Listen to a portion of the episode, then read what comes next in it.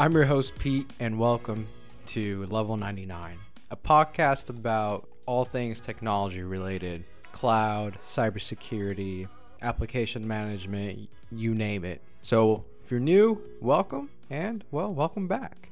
So, this week I really wanted to get into a topic that I see it all over on the AWS subreddit. They are saying how their accounts got hacked or it got breached.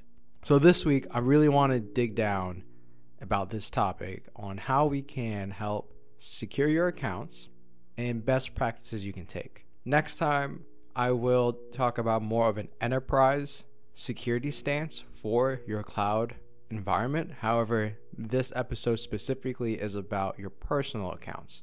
So let's go ahead and dive right in. So, first and foremost, you want to have a very strong password. Make sure you max it out with special characters, uppercase, lowercase. Don't put any actual words on it. Don't let it be your date of birth or the day you adopted your dog. None of that stuff. If you can put 25 characters, put 25 characters. If you can put 100 characters, put in 100 characters. Utilize a strong password the best that you can. And in my previous episode, I did talk about how you can secure your personal identity and talked about uh, password vaults and things like that. So that is something else that you want to utilize for your AWS account. Get an account in the habit of rotating those passwords. You know, whether it's going to be every six months or every year, that's your personal choice, but it's, it's good to get into that habit. I personally rotate my passwords once a year. Overkill? Maybe, but it does make me feel better and makes me feel a bit more safer. Second thing, your login ID. You're going to be utilizing a email address for that root account. You want to make sure that root account is not associated to anything else.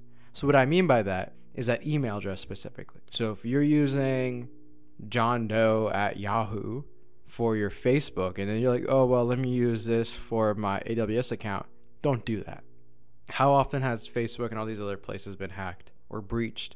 And them having that crucial piece of information is going to make it one step easier for them to identify you and and and hack and breach you.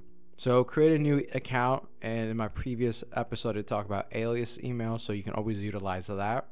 That's kind of what I've done. I have a very unique, fresh email address for my AWS account, and that account email address is not associated anywhere else. So it is brand new, just unique for me, and it makes me uh, feel a little bit better about it, right? Because I know that there's no chance that they can identify, and if they do, they can have a lot harder time to log in because the second thing is, as I mentioned, my my password is incredibly long and difficult. And often you do see other people posting about these. Well, I had this and I've done that, and I still got hacked. You want to utilize multi-factor authentication everywhere and anywhere. So many times, having a simple MFA authenticator installed would have saved you from such a large hassle. Now, I've already mentioned in the past, my favorite uh, one is Microsoft. I think they've done a really good job with that Authenticator app. It, it's very seamless, and I think Microsoft has come a long way of making their products a lot more friendlier, at least in, in these aspects. You know, Azure is a whole different story, but we're not going to get into that today. So, MFA is crucial. Oftentimes, when you go into those subreddits and you're viewing these comments, you'll see that a lot of people are saying, well, you should have had MFA installed. And I agree. Such a small thing that takes two minutes of your time to set up can save you hours or days of headaches. So please, if you don't have MFA, anything you're going to do from this podcast, please go and set up MFA. The next tip and advice I can give you is don't use your root account. Your root account is should be only be used for setting up your credit card, getting uh, other IAM roles. So you really want to limit your root account to just the bare bone essentials. Never set up uh, keys for your root account. You're, you want to disable that the best you can. And if you have any, go delete it. You want to have billing alert set up for your root account as well and all of your accounts specifically. So what billing uh, alert is going to do is if you go above a certain threshold, you will get notified in your emails that hey, your expense is now going a lot higher and that's a very good indication that something is wrong and you need to go in and start investigating.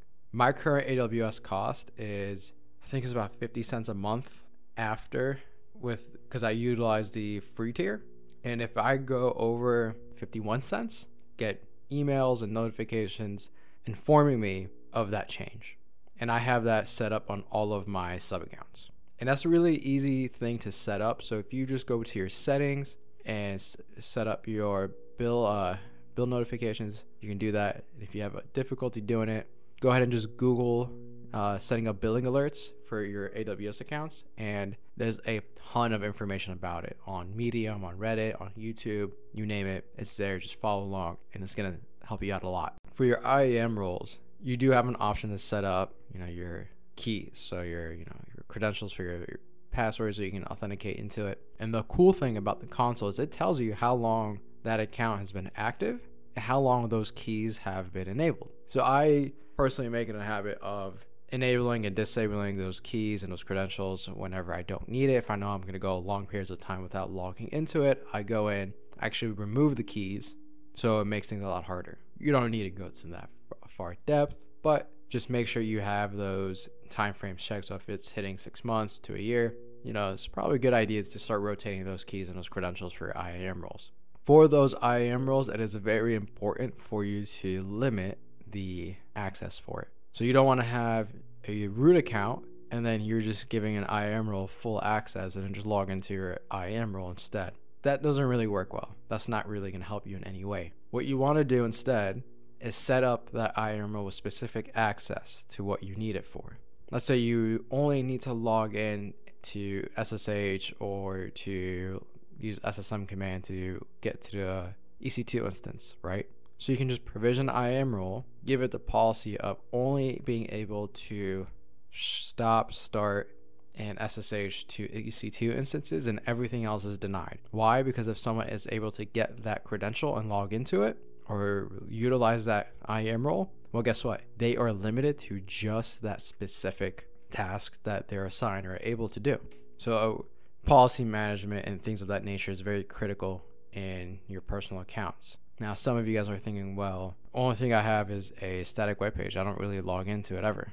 Again, best practice. So all these steps are going to help you a lot. The other thing is as crucial and critical. A lot of you are probably in like small startups. You're just starting your your exposure into AWS. And you're just learning about it, or you know, as I said, you guys are probably starting a small company. It's just you and your buddy and one other person.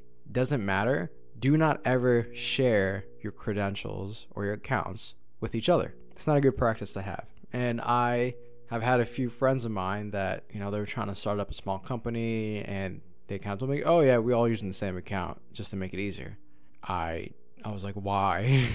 why would you do that? That's like the worst idea. So, you know, I gave them some advice without being annoying and trying to get them to understand how critical and important it is for them to have their own accounts and designate their roles. Because if anything happens and someone starts spinning up tons of resources, well, guess who's going to pay for it? You are. Funny story.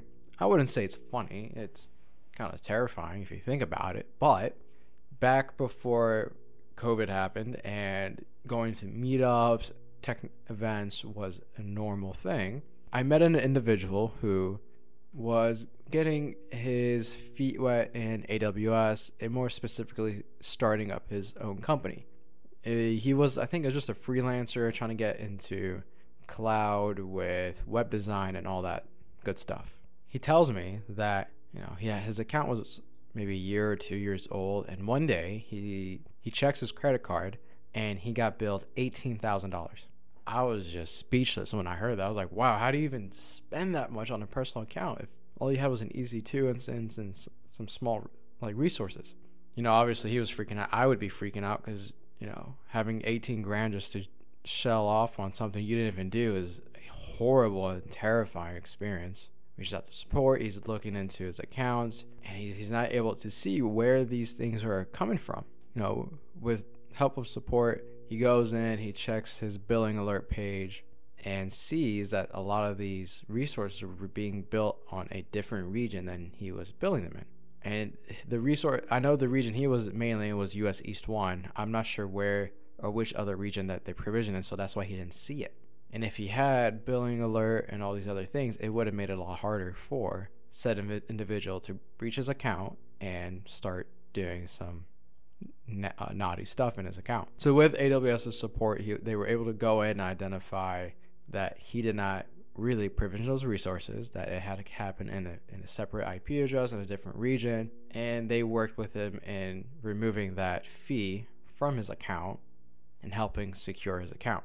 The best thing you can do if this ever does happen with, to you, and hopefully it never happens to any of you, is just to work with AO support, be honest with them what happened, and just cooperate the best you can because they've have had this happen many times to several users. I cannot guarantee that they will forego the large fees, but contact them right away, notify them, and just work with them. You know, AWS has a really good customer support staff, and just hopefully they'll be able to help you out. But in order to prevent that from ever happening, please go over and make sure your accounts are locked down tight. Long passwords, MFA, fresh email addresses that is not associated anywhere else. Do not share your account information to anyone else. And more importantly, utilize IAMs. You know, you want to have a accounts that are set for least privileges, just specific to those resources that you need to utilize. And most importantly, billing alerts. That will definitely help you and identify what might go wrong and help you investigate a lot faster. It's not always easy to, figure out how much your spend is going to be, and you might be annoyed to get constant alerts, but I think it's better to be safe than sorry. So even if your monthly spend is going to be a thousand or two or who knows what, see what your average spend is, and then just do a few hundred maybe over that, or maybe just a little bit over that. Mine is very aggressive, as I mentioned, but still, small steps like these will definitely help you in the long run. So that's about it for this week, and that's all the advice I can give you for securing your personal accounts. Next time, I will go over steps on how you all can secure an AWS environment, more specifically, in an enterprise account for resources up to account management, you name it. So until next time.